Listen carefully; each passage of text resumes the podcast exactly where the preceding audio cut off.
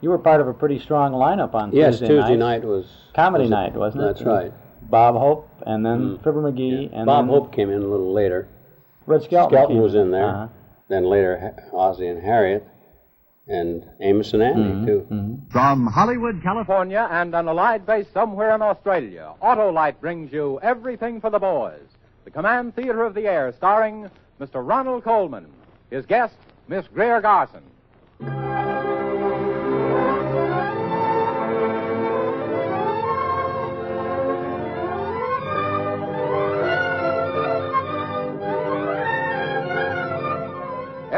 For the Boys is presented by the Electric Autolite Company and its 22 great manufacturing plants.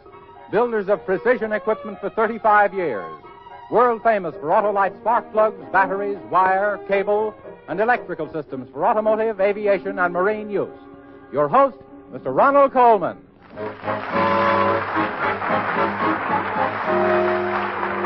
Thank you and good evening. In these intense days when time is a precious thing to all of us, our request play for tonight is especially interesting. For Mr. Balderston's play, Berkeley Square, concerns itself with time in that amazing, mysterious rush of seconds which separate us from yesterday and tomorrow. Now, two young American soldier heroes are waiting for this broadcast at a fighting base somewhere in Australia. And my good friend Greer Garson and I will speak directly to them by special overseas radio. But first, we bring you this radio dramatization by Arch Oboler. To the men and women of the United States Army stationed in Australia, we dedicate this half hour.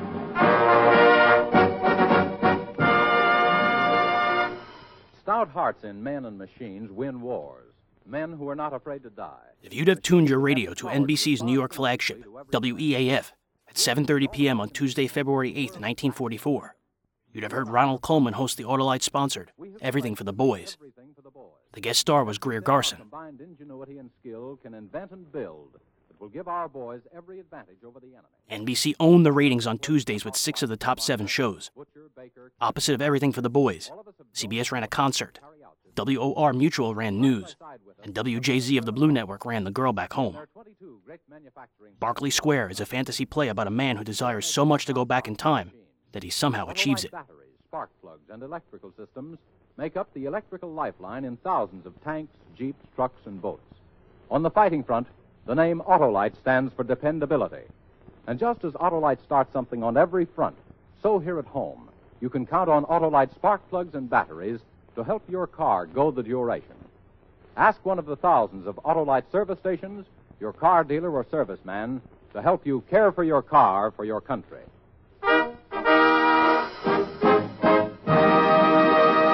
Play, Berkeley Square. The players, Mr. Ronald Coleman, and his guest of the evening, Miss Greer Garson. Before the curtain rises, let me extend the congratulations of all of us to Miss Garson, who yesterday was nominated as an Academy candidate for her splendid work in Metro Goldwyn Mayer's picture, Madame Curie. And now, on with our play.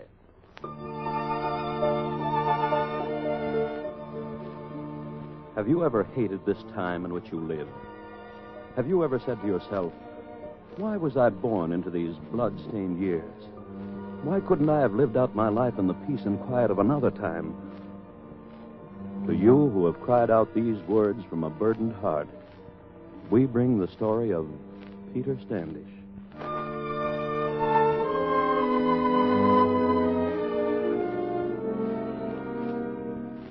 It began in this house in Berkeley Square. All my life I had hated the turmoil and the tensions of this century they call the 20th.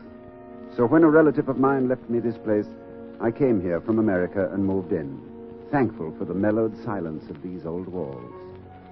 For this house was exactly as it had been in the 18th century when he had built it. This ancestor, whose name was Peter Standish, just as mine is. But his life had been in the quiet graciousness of the 18th century, and mine War, war, war. Again and again, I said to myself, if I could only go back to his time, those leisurely, wonderful days of that other Peter Standish. If I could only go back.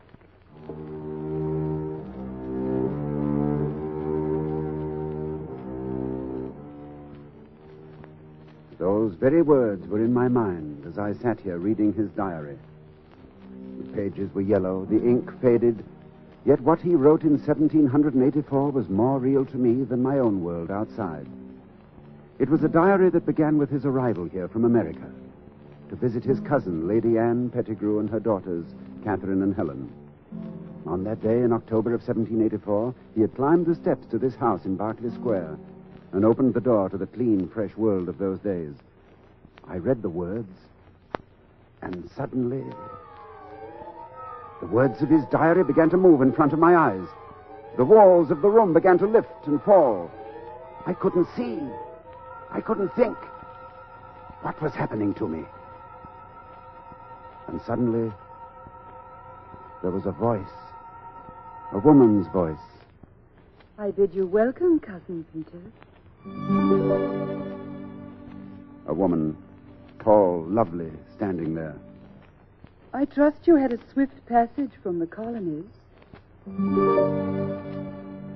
Passage, the colonies. What did she mean? My sister Kate and my mother will be pleased indeed to know that you are here.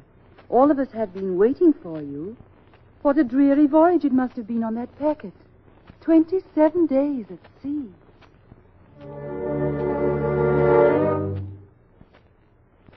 And then I knew what I had wanted so intensely had happened. Time had moved back. I was that other Peter Standish. I was living his life in the 18th century.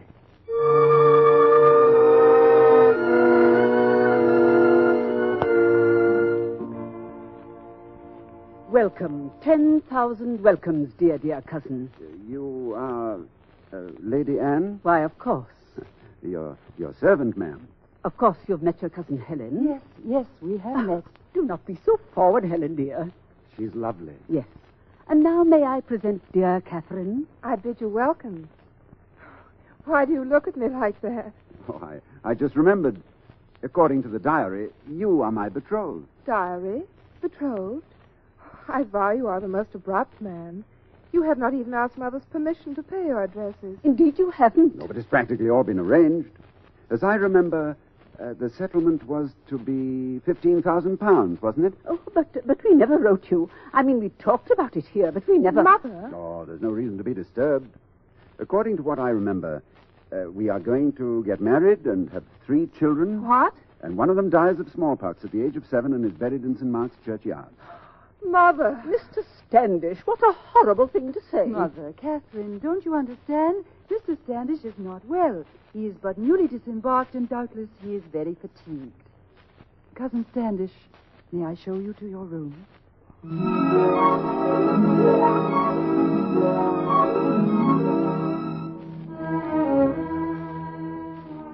Thank you very much for helping me out. Why did you say what you said to them? Oh, please, don't ask me.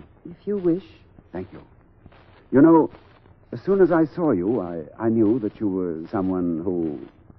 I mean, you will help me, won't you? How can I help you? Well, it's all so strange. Strange? Yes, I, I've thought about this so much, and now that I'm really here. Why.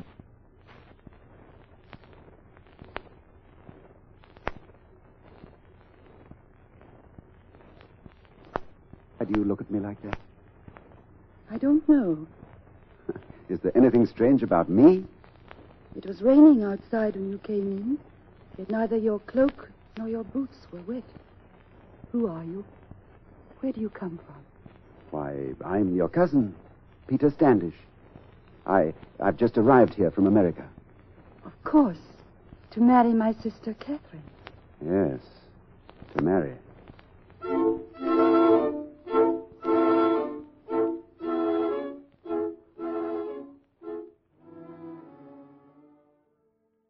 p.m., The Ginny Simms Show took to the air.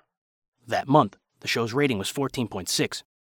Roughly 11 million people tuned in. Opposite CBS aired Big Town. WOR aired The Black Castle. While WJZ aired News.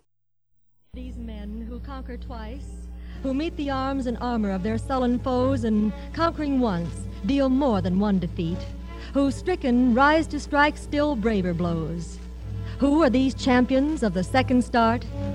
the steadfast wearers of the Purple Heart.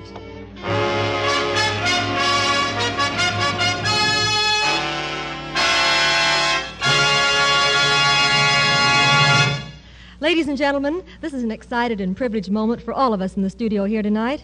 Every week at this time, we're going to present the thrilling and inspiring stories of our men of war who fell in battle and stood up again. You'll know their gallantry in the face of the enemy and in the face of life for these will be the men who wear the splendid emblem that America gives to those who suffer wounds in battle for her. They're the men who wear the Purple Heart. You'll hear their stories, and you'll hear them. But now, by way of proving that the accent is on life and the pursuit of happiness, may I give you the happy and lively. Would you like to swing on a star, carry moonbeams home in a jar, and be better off than you are? Would you rather be a mule? A mule is an animal with long, funny ears. He kicks up at anything he hears. His back is brawny, but his brain is weak. He's just plain stupid with a stubborn streak. And by the way, if you hate to go to school, you may grow up to be a mule. Or would you like to swing on a star, carry moonbeams home in a jar, and be better off than you are? Or would you rather be a pig? A pig is an animal with dirt on his face. His shoes are a terrible disgrace. He's got no manners when he eats his food. He's fat and lazy and extremely rude. But if you don't care a feather or a fig, You may go up to be a pig. Or would you like to swing on a star, carry moonbeams home in a jar, and be better off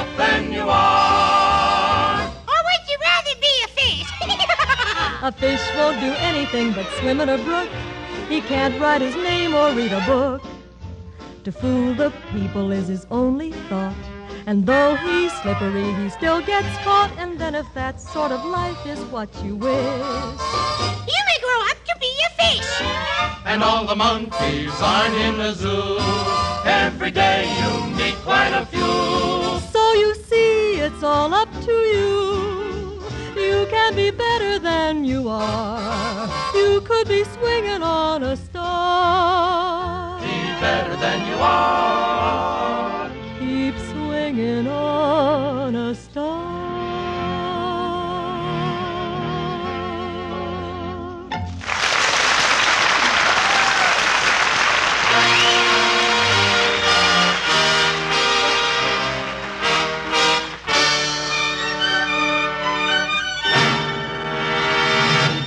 The Purple Heart.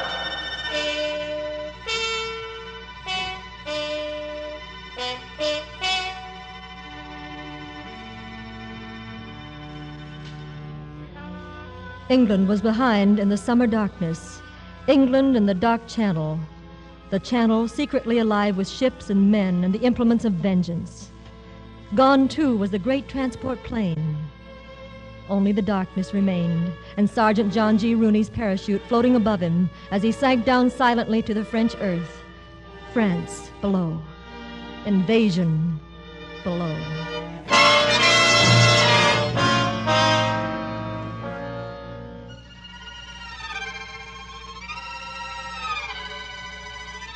This is it. This is it. This is it. Out of the sky over Mare St. Église, paratrooper John Rooney swung and floated, his comrades around him in the night. Earthward. Earthward. Then.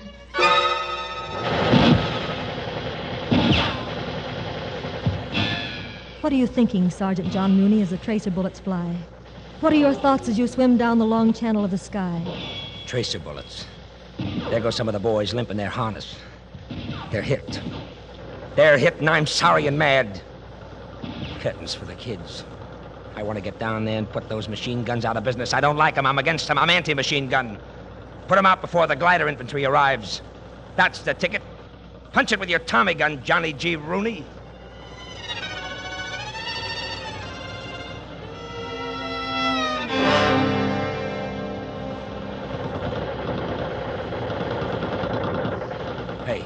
Yes. Yes, you okay? Oh, fine, fine. I'm fine. Let's shoot somebody. Look, we gotta knock out those two German machine guns on the ridge. Sure. Let's knock the Hitlers on the head, huh? We've gotta use grenades. Think nothing of it. I can get 'em free. I know a fella. Okay, you ready? Ready, Chief. All right, keep low. Come on.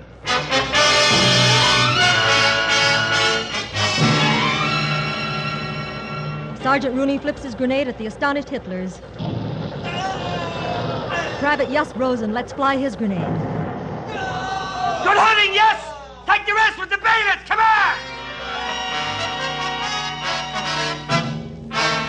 Later, their friends crouch at a roadside, waiting for Nazi cars to roll by. I can't wait for them to roll over those mines we planted. Eh, some prank, ain't it? Quiet. Here comes a car now. Rooney, I'll match you for the tires. Shut up.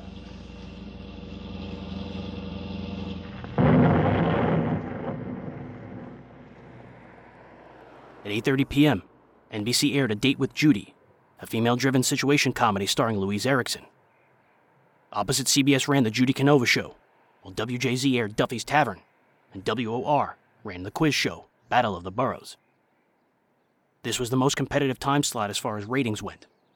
In February, A Date with Judy pulled a 9.6, while The Judy Canova Show pulled a 12.6, and Duffy's Tavern had a 14.6. Louise Erickson was three weeks shy of her 16th birthday. She held the role until 1949. The series was popular enough that in response, CBS developed Meet Corliss Archer. Famous Quick Relief from Acid Indigestion presents A Date with Judy.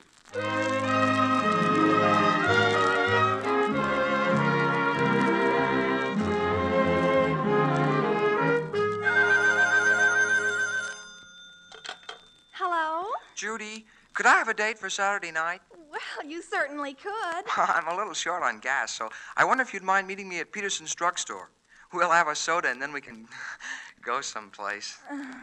Wonderful. Okay, I'll meet you in front of the drugstore at about 7:30. Uh, don't be late. Goodbye. Goodbye. Who was that, Judy? Jeepers, I forgot to ask.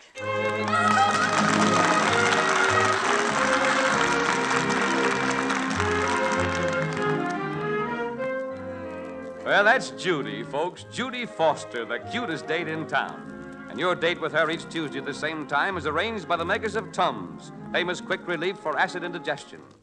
Well, now we pick up Judy and her 12 year old brother Randolph in a department store where they're trying to find a present for their parents' anniversary. Randolph, how do you think Mother and Father would like a ping pong table? I don't know how they'd like it, but I'd like it. This isn't your anniversary, Randolph. Um, how do you think they'd like a set of books? They have a set of books. Oh, Randolph, I know just the thing. Oh, Randolph, this will simply be terrific. We'll buy Mother and Father some Frank Sinatra records. Oh, that'll be just dandy. Then for your birthday, Father can give you a box of cigars and a nice smoking jacket.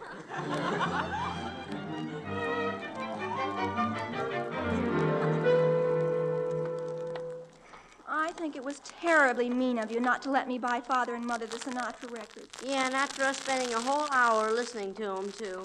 It was a lovely morning, wasn't it, Randall? Yeah, but we still haven't got an anniversary present. Well, maybe this next door will have something. We... Hey, look, Randall. What? Look what's playing at the Bijou this week. Two big feature attractions, one newsreel, one short, one Mickey Mouse, one serial, and a stage show. Well, that's a nice way to spend a week. Randolph, I finally figured out a solution to all our problems. Instead of buying Father and Mother a present, let's take them to the show. You know, have a theater party. Okay, we'll invite all our friends and then we- Randolph, remember, we have only $3 to spend on their anniversary. How much are the tickets? 55 cents, as usual. Well, then we could buy, let me see now, 55 and the $3 goes. Oh, we could buy five tickets and we still have 25 cents left over. Enough for five people and a midget. Oh, Randolph, look what the features are Hep Cat Katie and Jumping Jive. You know, Randolph, I know who'd really enjoy this bill the most. Judy, we are not going to invite any of your friends. This party is for Mother and Father. Well, you can't deny it. Oogie Pringle and his Hot Licks would love this bill. Oh, I don't know. Look at that cereal. The Mystery Cowboy rides again. Some of my gang would be crazy about it. You can get them in at 15 cents a throw. So much the worse. Randolph, in this occasion, I think it's up to both of us to act purely unselfishly and only think of Mother and Father. She spends the whole morning quivering over Frank Sinatra, and suddenly she gets unselfish. Come on, Randolph. Let's go home and tell Mother. Boy, wait till she sits through Hep Cat Katie and Jumping Jive tonight. She'll be sorry she ever got married.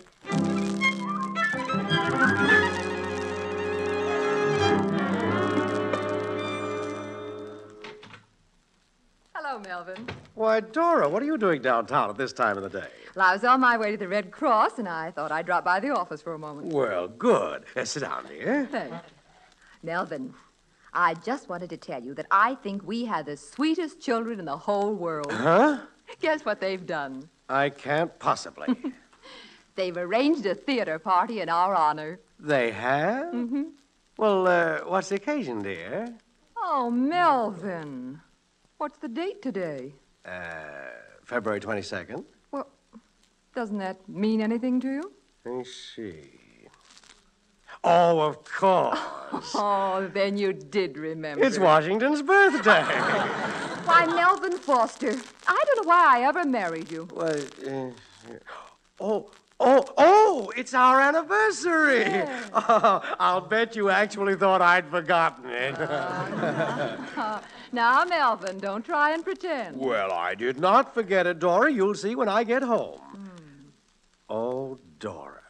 I just remembered I can't go to the theater tonight. Well, why not? I'm expecting Mr. Gibbons here any minute. I've simply got to get that tomato canning contract from him, and I'm going to have to do some fast talking. He's on the verge of signing with the deluxe people. Oh, Melvin. Well, the children will be broken-hearted. They picked a show they think we especially want to see. Well, it is sweet of them, but I don't know what I can do. It's such an important contract, I'd hate to lose it. Say, Melvin, I have an idea. How would it be if we asked Mr. Gibbons to go along with us? Well, I don't know, Dora. After Mr. Gibbons spends an evening with your delightful family, I'll bet you'll get your contract. Well, I'll ask him when he comes in. I'd hate to let the kids down. Oh, I know you would, dear. And, Melvin, Yes, Dora? I think I have the sweetest husband in the world, too. Oh. oh, you do, do you? Yes, I do.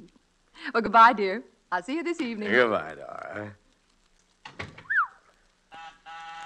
Yes, Mr. Foster. Uh, Miss Watson, get the Royal Florist Shop on the phone and have have 'em fix up an extra special bunch of flowers for me. I'll pick 'em up on my way home.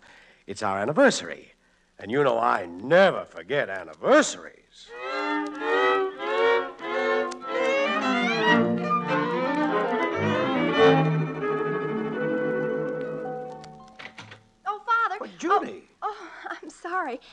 You had someone in your office. Oh, that's all right. Come right in, kids. Uh, Mr. Gibbons, this is my daughter Judy and my son Randolph. How do you do? Hello, Mr. Gibbons. I've met your daughter before, Foster. I think she's a friend of my son, Willie. Oh, yes, of course. Willie and I are very good friends. In fact, she was that way about him from September 1st to September 3rd of last year. That way?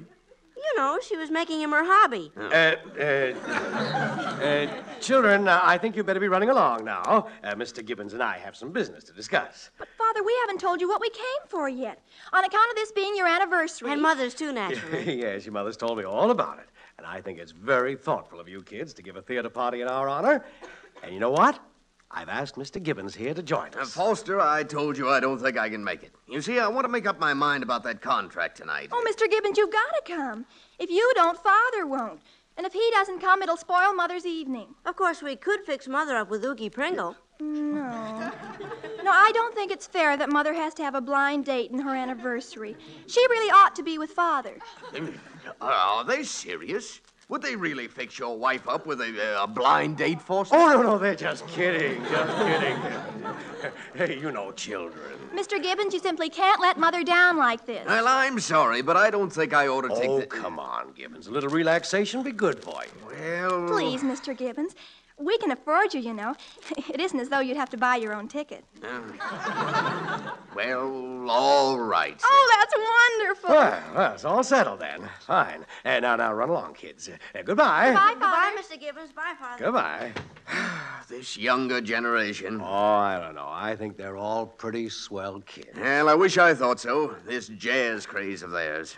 I believe it's called Jeeve. Hmm? No, no, jive, jive, oh. jive. Now, whatever it's called, I hate it. In my day, music was music.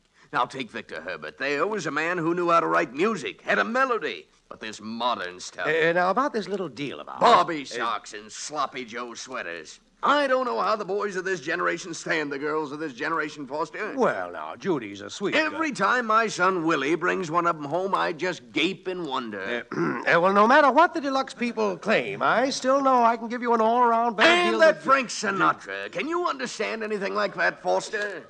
Well, I don't know now. Judy's crazy about him. All the kids are. Now, believe me, my Willie isn't interested in this mooner cooner stuff. Tomatoes, that's the thing. He's going to follow right in my footsteps. In tomatoes? In tomatoes.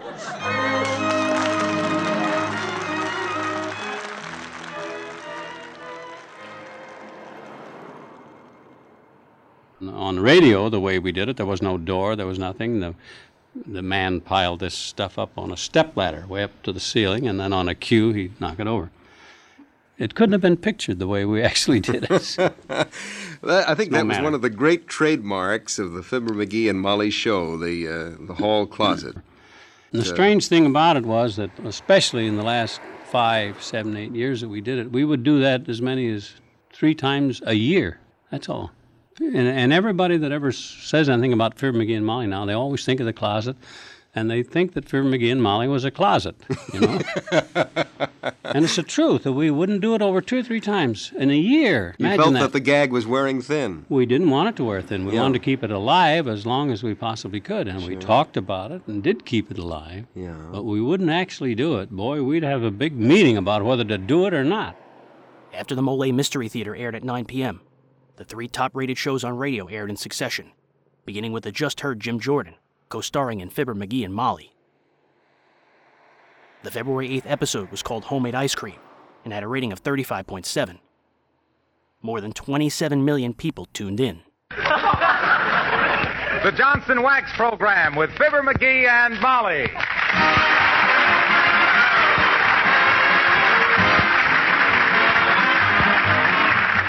The makers of Johnson's Wax for home and industry present Fibber McGee and Molly, written by Don Quinn, with music by the King's Men and Billy Mills Orchestra.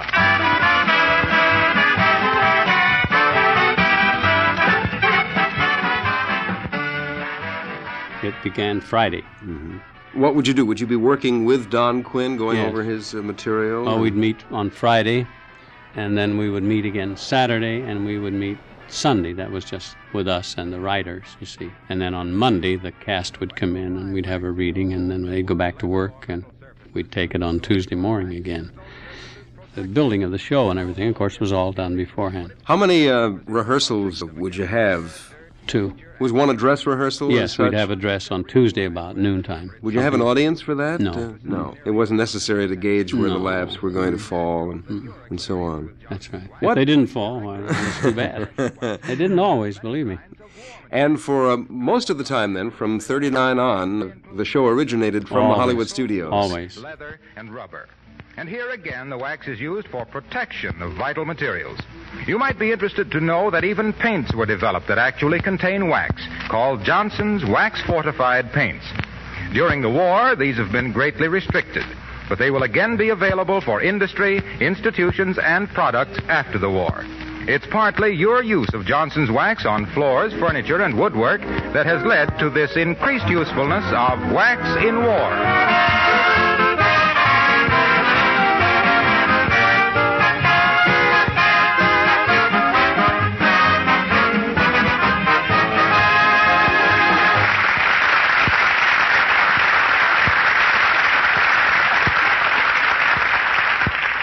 When Pop was a kid and had a yen for some ice cream, he could jolly well spend the afternoon turning the crank of the freezer. And now, with the drugstores so short of congealed cow juice, we find history repeating itself in the kitchen of 79 Wistful Vista, the home of Fibber McGee and Molly.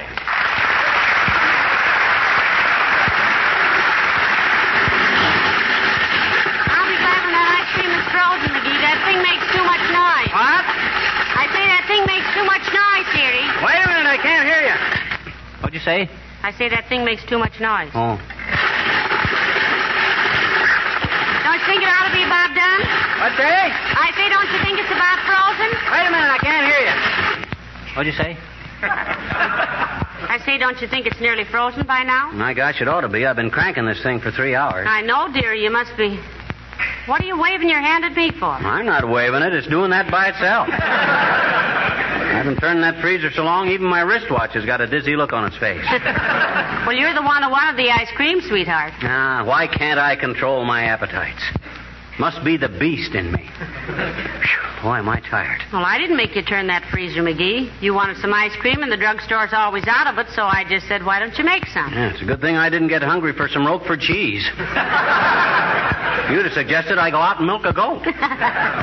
now, look, dearie, don't blame me yeah, now. I know, I know. I brought it on myself. I know. I just got a sudden urge for a chocolate sundae or something.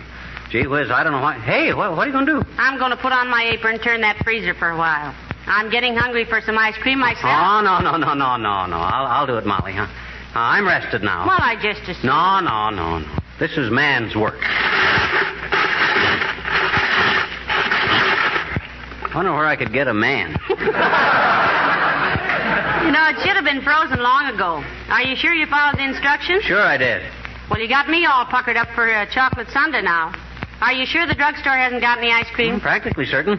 Well, I wish you'd call them and see just on the off chance, you know. Okay. And if they haven't got any, I can go back to cranking this doggone blister factory. Hand me the phone. Here. Thanks. Hello, operator. Give me Kramer's drugstore on the corner of 14th and oh, is that you, Myrt? Oh, dear. How's every little thing, Myrt? What's that, Myrt? Oh, my gosh. That was tough luck, wasn't it? Oh, dear. Went flat right in front of the post office, eh? Myrt's tire? No, Myrt's sister. She was singing at a bond rally.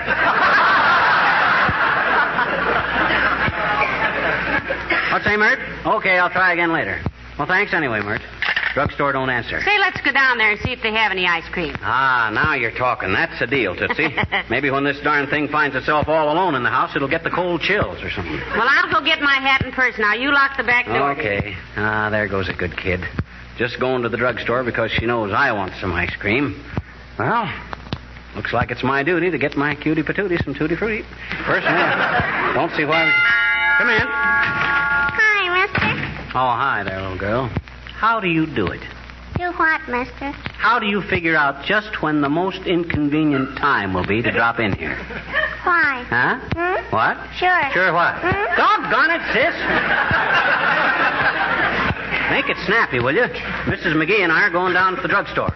What was it you wanted? You know what, mister? No, what? I just joined the Boy Scouts a little while ago.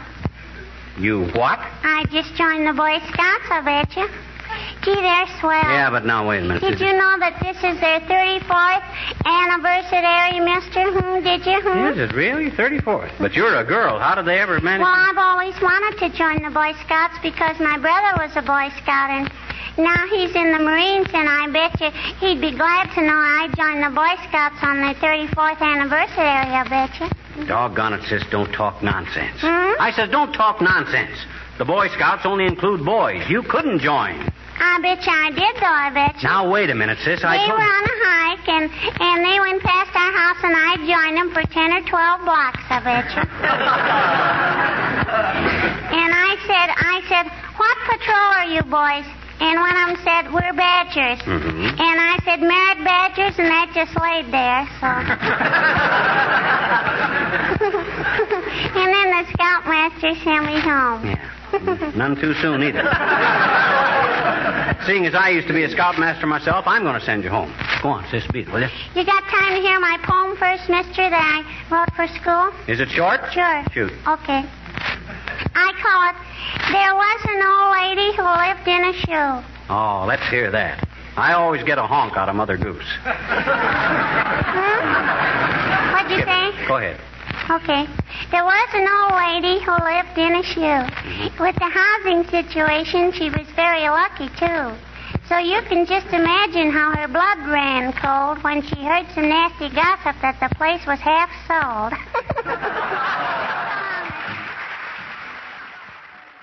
After Fibber, McGee, and Molly signed off, Bob Hope's Pepsodent program signed on at 10 p.m.